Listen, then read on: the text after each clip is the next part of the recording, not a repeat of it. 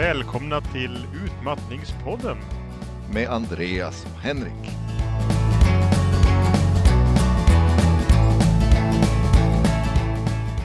Ja, nu Henrik är vi tillbaka här med ett helt nytt avsnitt som ska handla om vad då? Det ska handla om utmattningssyndromets historia har vi tänkt. Just det. Och då är ju det frågan. Jag kan inleda lite grann med att säga att när jag växte upp på 80-talet så pratade man om det här som någonting helt nytt. Mm-hmm. Alltså som att det hade kommit då, eller som att det var liksom en folksjukdom. För jag minns det från 90-talet liknande, just att det skulle vara nytt då, en epidemi på något vis. Ja, det är just den epidemitanken kommer jag också ihåg. Det är ju, när man tänker efter så är det klart att folk har varit sjuka i alla tider. Så att det dök ju inte upp vare sig på 80-talet eller på 90-talet. Nej, jag tycker att även nu så har man börjat prata om det igen och sånt där. Och att det är så mycket sjukskrivningar för psykisk ohälsa och liknande. Och att det också beskrivs som en epidemi samtidigt som det naturligtvis har de här komponenterna av saker. Alltså av tillstånd som har funnits förut i nästan hela utsträckningen. Ja, hur nytt är det då? Bra fråga. Jag har gjort lite efterforskningar här faktiskt. Vi har ju pratat om det lite översiktligt i de avsnitt 1 och 2 om jag minns rätt här. Mm. Och om man läser den tunga litteraturen om det här så är det väldigt många som tycker om att börja redan i Bibeln. Just det. Det är länge sedan det. Ja, det är väldigt länge sedan. Om man går till det gamla testamentet så är det ju flera tusen år sedan. Och då har folk blivit utbrända i flera tusen år då. Och det här är en gedigen källa. En gedigen källa. Det är ju Gud själv som har skrivit den. I oförvanskad form så har han vi kan inte riktigt källhänvisa det påståendet. Men det är ju vissa som säger så i alla fall. Och då beskrivs det då i första Konungaboken 17 kapitlet hur profeten Elia blir utbränd när han har liksom fått mothugg för sin predikan. Så han går och lägger sig under en ginstbuske och vill bara sova och inte ens äta. Så det får komma en ängel och coacha honom så han kan återgå till sin profetiska gärning. Ja. Men vän av ordning kanske nu tänker sig lite grann att det där med att han bara är omotiverad låter inte alls som den här liksom nästan hjärnskademässiga grejen som jag så ofta har beskrivit utmattning som här i podden, va? Nej. Och intressant nog när man undersöker om utmattningssyndromets historia och hur det används internationellt så hittar man egentligen två olika huvudspår för vad utmattningssyndrom är. Och vi tar ju upp det här avsnittet eftersom vi har fått lite olika frågor kring det vetenskapliga kring det igen. Och hur det kan komma sig att det framstår som en så ny diagnos och dessutom är ganska dåligt definierad. Och det har ju mycket att göra med den här tvåsamheten i spåren kring det. Det här med Eliaspåret liksom, det bygger lite grann på det jag vill hävda kommer från en man som hette Herbert Freudenberger. Just det. Kan du gissa vad för typ av vetenskapsman han var? Jag gissar att han var någon form av psykoanalytisk. Ja, men hur visste du det? De heter så. Ja. Det här ordet Freud var listigt insmuget i Herbert Freudenbergers namn. Han kanske var amerikansk, så kanske ska vara Freudenberger eller någonting. Men i vart fall så beskrev han i USA 1974 burnout-syndrom och tog burnout då från någonting som fanns i missbrukskretsar som ett koncept då. Mm. Och han beskrevs som staff burnout. Och det han menade var ju egentligen att folk som jobbar i typ socialtjänst och som socialarbetare eller möjligtvis vissa typer av vård, pratvård, typ psykoterapi och sånt där, att de går in i yrket med en väldigt idealistisk inställning och vill förändra, vill förbättra, vill hjälpa, samtidigt som byråkrati eller att man inte riktigt kan hjälpa. Att de efterhand blir mer och mer cyniska och efterhand inte kan motivera sig överhuvudtaget att återgå till arbetet. Det är något som liknar ett väldigt depressivt och undandragande tillstånd framförallt. Mm. Och det skulle vara speciellt vanligt, eller var det bara de han tittade på helt enkelt? Ja, men man försökte undersöka vilka det här har drabbat, och just det spåret, den burnout-syndrom, vilket är den som finns i den internationella diagnosmanualen då. En sån här miljömässig, situationellt betingad utmattning. Den finns ju lite här och där, men det hänger ju på att man ska gå in med motivation, att det ska finnas den här arbetsglädjen, det är roligt att bli utbränd grejen som jag pratat så mycket om. Ja, visst. Det är liksom det som drabbas. Och här är det ju väldigt lätt att se att det man har kallat i Sverige förut utmattningsdepression är väl väldigt mycket det. För det framstår ju som en depression som beskrivs på många sätt. Det har vi ju sagt tidigare att det är två skilda tillstånd, utmattning och depression. Mm. Men man kan ha liknande symptom i bägge, och det är inte helt klart från vilken av dem ett symptom kommer alltid. Jag tror att det var så vi sa. Ja, och det här är ju det som jag driver som forskningsförklararen här, just att psykologi och medicin och sånt här, psykiatri i allmänhet, kan ju gå antingen den här reduktionistiska vägen, att man försöker hitta små bitar, alltså olika delar av hjärnan som påverkas, olika syndrom som tillsammans plussas ihop till någonting stort. Mm. Eller så försöker man liksom klumpa ihop och få ihop till liksom stora spektrumartade diagnoser som beskriver det man faktiskt ser. Mm. Och fördelen med det förra är förstås att man kan utveckla mycket mer specifika behandlingar och hjälpa folk väldigt sådär snuttigt med olika mediciner som tar hand om de olika bitarna av det här. Och det är på ett sätt ett mer sant sätt att se på vad man faktiskt har drabbats av, eller hur? Mm. Jämfört med det här andra som men en allmän utmattning, det här liksom, som Freudenbergers idé då, just att man har en liksom cynistisk inställning till alltihop och känner sig omotiverad och inte kan tvinga fram motivation längre, och att det är själva tillståndet. Mm. Det är ju såklart att det inte sitter i någon särskild bit av hjärnan, utan det sitter ju på många sätt i idévärlden. Den bor ju förstås också i hjärnan, men på ett mycket mer abstrakt plan jämfört med depression som man i princip kan mäta med signalsubstanser, i teorin i alla fall. Men det låter ju som att de här två sakerna inte går att skilja på egentligen. Nej. Det kan vara en förenkling från hans sida för att försöka beskriva, som ett sätt att beskriva det. Mm. Och när vi är inne på den här teorin, alltså det internationella burnout-syndrom-grejen, så har vi fortfarande bara pratat om den ena av de två, va?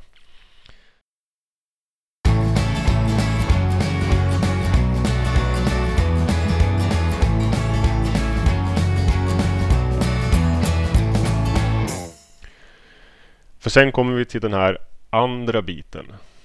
Neurasteni. Har du hört talas om det nu? Nu har jag gjort det. Precis, för du har också läst på idag. Ja, exakt, eftersom vi skulle prata om det. Kan du förklara vad neurasteni är? Jag hade aldrig hört det innan dess. Jag förstår det som att det var en man som heter George Beard som beskrev det här 1869. Och att man ser det som, jag tror man översatte det i Sverige med överansträngning vid tiden, och att man ser det som den tidigaste i den moderna medicinen då, beskrivningen av utmattning och de symptomen som hänger ihop. Stämmer det? Jo, men visst. 1879 enligt mina papper här, och han förklarade just för liksom sina kollegor det här som ett redan existerande tillstånd som behövde definieras, just eftersom det påverkade många människor. Det han beskriver, det är egentligen det jag kallar det här andra spåret. Alltså att man inte längre klarar saker, man har uppnått en slags utmattning. Det här som inte sitter i motivationen och i viljan, det som inte är kontrasten mellan att man förut ville så mycket och att man nu vill så lite och drar sig undan. Mm. Alltså Freudenbergers grej, utan det här som han Beard då beskriver på 1800-talet handlar mer om att man har gått in i väggen, att man måste sitta och fläta korgar ett tag och sådana här grejer. Ja. Och i litteraturen som man producerat efter det här så framstår det ju lite som en elitsjukdom på något vis. Det kan drabba riktigt fint folk, något disponent tänker jag mig, som får sitta någonstans och på något vilohem och försöka komma tillbaka. För det här är något man har stött på, va? Det här är något som känns som det har pratats om sedan gammalt, som folk vet har existerat. Vilohem, ja. Mm. Ja, och att folk får åt nerverna, som man sa hemma, va? Precis. Och att precis. Man säger att de har fått åt nerven och att de blev aldrig sig själv igen, sa de. När jag växte upp. Det låter som att det är jättelänge sedan. Mm. Det kanske det är. Nej, men visst. Och eftersom utmattningssyndrom som diagnos ofta kritiseras till sin existens då, och den är bara svensk, säger man, så är det viktigt att konstatera att i ett helt annat land än Sverige 1879 så tog man upp det jag menar är centralt för utmattningssyndrom och det vi håller på i vården att hjälpa folk med. För det är ju inte den här motivationsgrejen som vi tar upp så mycket, utan i Sverige har man då uppfunnit den här diagnosen utmattningssyndrom som har en F-kod, som det heter i diagnosmanualen. Vad betyder F-kod? Det är en psykiatrisk diagnos. Ja. Det här burnout-syndrom, det har en Z-kod, och Z-koder betyder att det finns i miljön. Typ att man blir mobbad på sin arbetsplats. Att bli mobbad, det är ju förstås någonting som påverkar individen, men samtidigt kanske inte just individer som ska få bara hjälp, utan man måste också få slut på mobbningen. Mm. Och om utmattning ses primärt som en sån här Z-kod, så blir det ju som att men det är primärt i omgivningen som ska göras någonting. Men för en person som drabbas av en stresskollaps så räcker det ju liksom inte att jobbet anpassas, som vi har pratat om i vår poddserie. Det måste till annat också. Det är en skada som individen har drabbats av, oavsett hur permanent man tycker den vara. Ja, oavsett vad den kommer sig av. Så kan den för individen vara permanent såklart. Så nu har vi börjat måla upp den här bilden av det här andra spåret, utöver den här, i mitt tycke, väldigt psykoanalytiska idén om liksom motivationens förbytelse i cynism.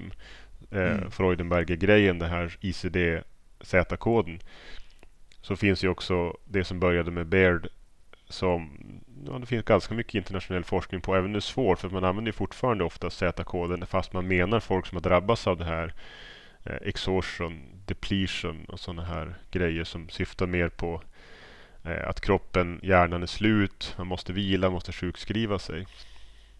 Det finns ganska många ord också om det här, alltså jag tänker grumla vattnet lite grann. Jag vet att på engelska pratar man om occupational exhaustion som är ännu mer specifikt och som jag tycker också kan verka begränsande vad man har otur.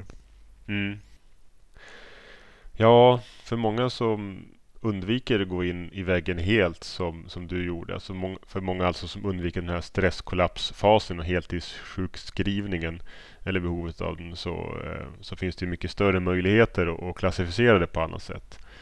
Det jag hamrar på här i den här podden är ju just att stresskollapsgrejen är det som är liksom så farligt till ens förmåga och hur det ska bli i framtiden, för om man bromsar innan och lyckas med det här att säga nej eller gå ner i arbetstid och allt det här annat som kan vara så svårt att få till och som man kanske inte alltid kan. Men om man ändå lyckas och inte går in i vägen, då kan man ju på många andra sätt analysera allt som finns kring en i en...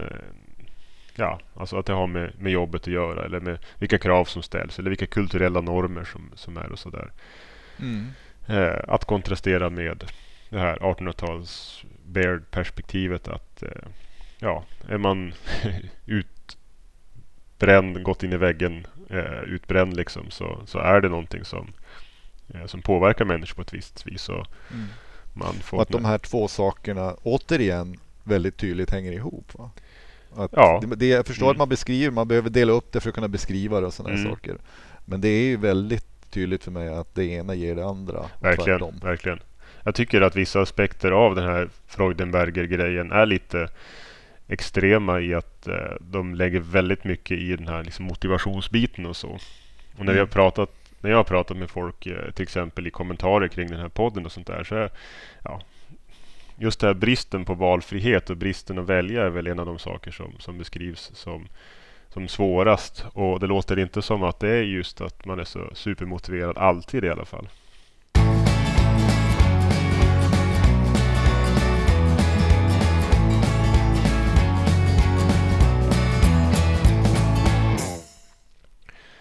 Som man sammanflätar det här så har vi gått igenom lite grann vart det har börjat, de här två forskningsinriktningarna. Det börjar ju sammanstråla lite grann och det kommer bättre och bättre forskning. Det går ganska fort i psykiatri generellt nu för tiden, tycker jag. Det är en hoppfull utveckling där man vet lite mer vad man pratar om.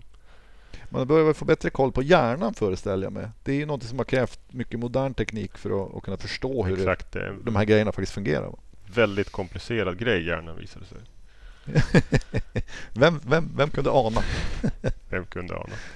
Nej, det där är ju intressant historiskt också, för att folk har alltid jämfört hjärnan med det mest komplicerade de vet, liksom. Så vad heter han? Aristoteles var det, va, som körde med sina liksom hydrauliska lära så där. Det kan bli liksom så mycket tryck för att med hydraulik var det absolut mest avancerade som de gamla grekerna visste.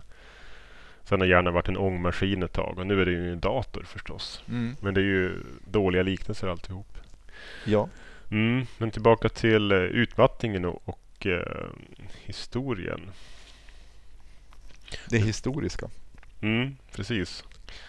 Nej, när man läser det här som det här Elia-exemplet, så finns det ju många andra försök att visa på folk som har varit utmattade och utbrända på olika sätt i litteraturen här och där. Och det blir ju lite spekulativt förstås. Det mer intressanta kan ju vara lite grann hur man har försökt studera inom olika kulturer, liksom. Mm. För just den här anklagelsen, som jag upplever det som en anklagelse, alltså, att det är bara en svensk diagnos. I den anklagelsen bor ju att det inte finns på riktigt, eftersom svenskar ska ha uppfunnit den på... Jag vet inte varför det skulle vara en negativ grej att det bara finns i Sverige egentligen. Men... Nej, det är väl den här att vi ska vara... det ska vara någon förmyndarstat, liksom. Mm. Att det här... Vi klemar med folk. Ja. Och det är klart, antar jag. Ja, och vi i vården hjälper ju lite grann, eftersom man har ju ofta i vården det här perspektivet att om det inte kan behandlas så är det liksom ingenting. Mm. Man kan inte sätta någon etikett riktigt, eftersom det inte finns någon definition. Och då säger man att ja, men proverna var negativa. Det betyder att vi fick inte svar på det kunde ha varit. Du mår ju fortfarande dåligt, men vi kan inte säga vad det är. Så vi förlänger sjukskrivningen och ser om kassan accepterar det där. Mm. Det som man mäter, det man kan mäta. Mm. Och finns det inte där så syns det inte. Mm. Och det finns ju ett par länder till i Europa som har det här som olika typer av yrkesskador. Du nämnde det. Mm. Ja, precis. Jag såg det. Italien och Lettland har det klassats som yrkesskada. Men det är bara de två i EU som har det. Jag läste någonting om Nederländerna, att de också har en egen sån där utmattningsdefinition också. Mm. Och i Sverige har man ju... den här diagnosen F43.8a då, som definierar det jag pratar om som utmattningssyndrom i den här podden, som jag använder som bas för att säga att utmattningsdepression är antikverat och många andra saker. Mm. Och att säga att det är liksom en fysiologisk grej som det alltså finns stöd för, men som inte alla använder överallt. Finland pratar väl om att de ska börja använda den svenska diagnosen också, vad jag vet. Ja, det finns ju någon undersökning därifrån där man har försökt titta på hur stor del av befolkningen som skulle kunna tänkas vara drabbad och sådana här saker. Mm. Och i det där ingick diagnosproblematiken på något sätt, att de tittar på hur Sverige hade gjort just med de här som du beskrev tidigare. Mm. En ordentlig studie jag hittade av en man som heter Viktor Savicky hade forskat då på 13 olika länder och försökt hitta kulturella faktorer som skulle bidra till att folk blev utbrända oftare. Jag tror han menar med den här burnout syndrom-grejerna, alltså motivationsbaserat. Men där menar han att i länder där till exempel folk förväntar sig att makt är väldigt ojämnt fördelad, att det finns starka hierarkier där folk bara liksom vet att det är så är det vanligare att man drabbas av utmattning, liksom cynism, depression, avstängdhet.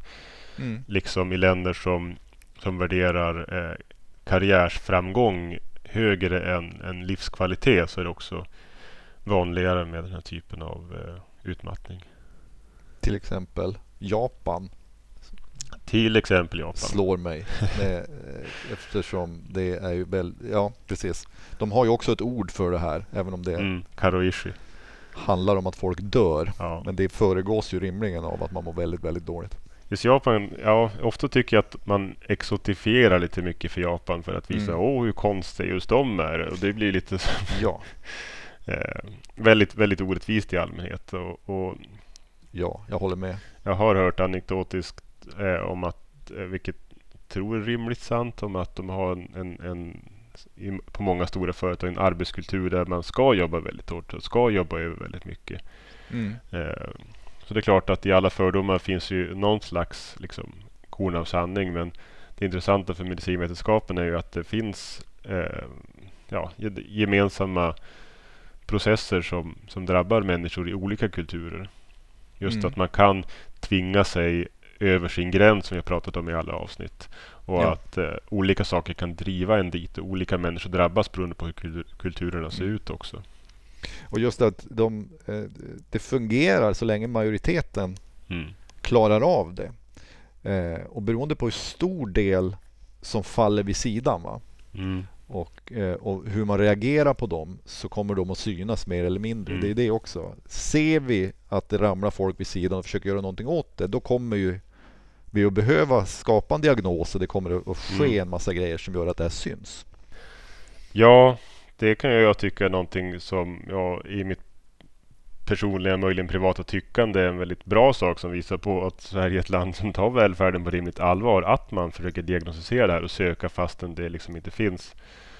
Men någonting som säkert bara får stå för mig, så när jag diskuterade med en amerikansk psykolog om det här och försökte fråga vad har ni för term för folk som har haft burnout syndrom för flera år sedan och fortfarande har symptom så att de inte kan jobba riktigt och liksom inte kan peka på något särskilt, inte kan jobba, så menar den här psykologen, ja, men vi kallar ju dem hemlösa helt enkelt.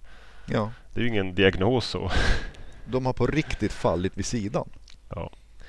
Okej, som sagt, lite elakt mot amerikanernas system som har mycket bra i sig, men jag tror att i det systemet så är det väldigt lätt att falla utanför, för att de har ju inte det där helhetstänket där, ja, i Sverige är det väl i viss mån så att alla ska med fortfarande. Ett holistiskt perspektiv. Ja, alltså de som mår så dåligt att de inte kan arbeta, då har de liksom någonting, och då fortsätter vi processa dem tills vi hittar det. Vissa diagnoser blir lite övergångsgrejer tills man lyckas definiera det noggrannare.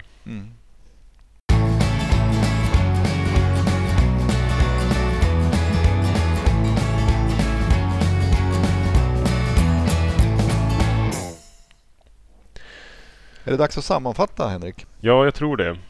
Det finns de här två stora forskningsspåren som har resulterat i två olika grejer. Det är det som egentligen började före det här 1879 Beard-grejen, handlar om neurasteni, som är en slags nervsvaghet eller nervtrötthet som man har vetat om länge. Och sedan på 1970-talet så kom det här där man började trycka mer på motivationen, och att det sitter mer i situationen där folks motivation försvinner och det blir mer depressivt. Det här mynnade ut det senare perspektivet i den svenska diagnosen utmattningsdepression, som nu i Sverige är antikverad, och så har man tagit med på det här äldre neurasteni-grejen där. Neurasteni, och det andra som vi kan kalla för Elia-utmattning, liksom att han går ut i öknen och är less för att ingen lyssnar på honom. De är ju på något vis ihopbakade till den här diagnosen utmattningssyndrom som vi använder idag.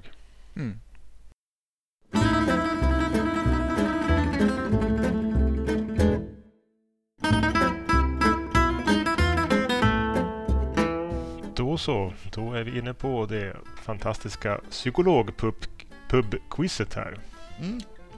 Är du redo för en oerhört lättgissad fråga som har med psykologi att göra? Jag är redo för en lätt fråga, Henrik. Ja, nu kommer det. Verkligen. Det finns ju olika psykologiska tillstånd.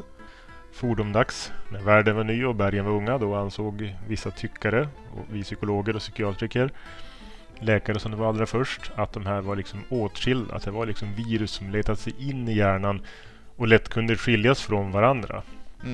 Numera vet man att det mesta är spektrum och diagnoser, ja, en stor riktning i forskningen är att ta bort diagnoser och liksom försöka undersöka bakomliggande mönster, till exempel IQ är ett sånt där bakomliggande mönster. Alla har ett IQ, det kan vara högt eller lågt, och inget särskilt IQ beskriver ett eget tillstånd, utan allting ligger på den normalfördelade IQ-kurvan, vad gäller IQ i alla fall.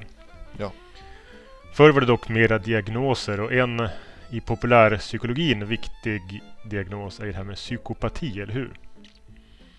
Ja, såklart, Henrik. Ja, exakt. Det är ju någonting som det tjatas om, och det har kommit en ruskig bok som heter Omgiven av psykopater och sånt där, va? Jag har bara kisat mot titelsidan, så den är ju liksom som kryptonit för oss psykologer. Så. Just det. Den har sina poänger, men det är inte vetenskapligt belagt. Jag hade missat att det här var tillbaka. Det känns som att det var populärt. Jag går i cykler även detta. Ja. Meningen med den boken är väl att folk verkar som psykopater när man inte vet att alla tänker lite olika. Det är ju en bra poäng i och för sig. Men det här med psykopati. En gång var det en diagnos. Och om jag får sia om vad som kommer i ICD-11, en jättestor diagnosmanual för hela hälsovården som WHO ska ge ut, så kommer psykopati inte överhuvudtaget att vara med, alltså, eller någonting som liknar det som en diagnos, där man kommer mäta andra personlighetsdimensioner. Och sen får möjligtvis rättspsykiatrin hålla på med det där med psykopati, som de fortfarande gör i viss utsträckning. Men det finns i dagsläget en diagnos som används som är för betecknad det de flesta menar med psykopati, en som liknar det ganska mycket. Och det kan ju inte heta psykopati, för det är ju ett ord som är som en förolämpning. Det har hetat sociopat en gång också. Nu kommer det äntligen frågan. Oj. Vad heter psykopati, den diagnosen som ligger närmast den i det moderna vårdsverige då? Det var ju en väldigt lång väg fram till att jag ska säga att jag vet inte. Jag hade nog sagt sociopat om du inte hade använt det. Nej, det har också blivit en förolämpning. Det vart ju ganska fort, för det användes mest på 70-talet. Och jag vet inte om det, jag tror inte det tog vägen över diagnosmanualerna. Men en ledtråd, det heter någonting med personlighetsstörning. Ja, jag är rätt säker på att jag har hört det här. Men jag kan inte komma på det. Jag måste säga pass. Antisocial personlighetsstörning. Ja. Det var väl lätt. Det låter ju bekant när du säger det. Nej, alltså det ska då beskriva någonting som inte är som en så att säga ondskefullt hjärnvirus, utan att det finns saker man kan mäta och sånt där. Modern forskning, som jag skulle kunna prata länge om, det här är intressant, beskriver det där bättre vad det faktiskt är. Men du kanske vill grilla mig istället med en annan fråga om sjöars förnamn eller något. Antisocial personlighetsstörning alltså. Det är så det heter just nu. Ja, det är bra att veta, känner jag.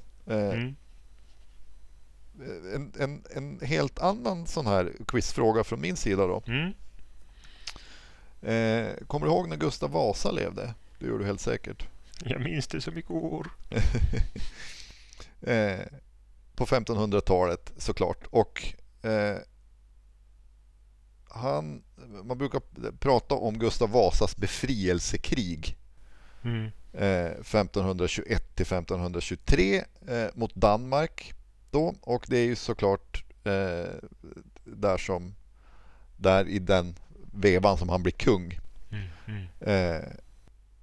Om vi utgår ifrån det och tänker på dansk-svenska krig. Från och med efter det här befrielsekriget mot Danmark då, hur många gånger har Sverige och Danmark varit i krig? Ja, vissa sätt att räkna har jag hört det sägas att Sverige och Danmark är de länder som har legat mest i krig med varandra flest antal gånger. Det är ju inte helt lätt alltid, föreställer jag mig, att avgöra. Nej, det beror på hur man räknar, och räknar man på rätt sätt så blir det väl så. Jag har hört att en viss liten gran uppe i fjällen ska vara världens äldsta träd, men då får man räkna på ett väldigt, väldigt specifikt sätt, och skapa en otroligt smal kategori. Hur som helst så skulle jag gissa på 30 gånger. 11. Ja. Jag har hört siffran 22 någon gång också. Men det här är ju som alltid Wikipedia, sanningen och ljuset, som säger att det är 11 stycken krig, och det sista då är 1813-1814. Vi säger ju ofta att Sverige inte har varit i krig sedan 1809. Jag tror att man menar att vi hade trupp i strid även 1813-14 där. Det är ju det, alltså erövringskriget mot Norge ska väl vara det sista kriget. Det firas för 200-årsjubileet av när det var. Ja. Men 1809 var ju sista gången det var strid på svensk mark. Svenska trupper kutade till Norge och tog över Norge där under Karl 14 Johan, var väl 1814 just. Och då är det inte krig på riktigt på något sätt, när det inte är på vår mark. Nej, det var inga strider faktiskt i Ratan och övriga Västerbottenskusten var det flera slag då. Ratan det sista. Men i alla fall så var det sista gången då, och det avslutades 1814 när Sverige byter Pommern mot Norge. Mm. Så att vi ger Pommern till Danmark och får Norge i ersättning egentligen. Sen blir det union och det är en helt annan historia. Rimligt byte. Så, ja, och det var det för idag. Hej då, hej då. Hej då.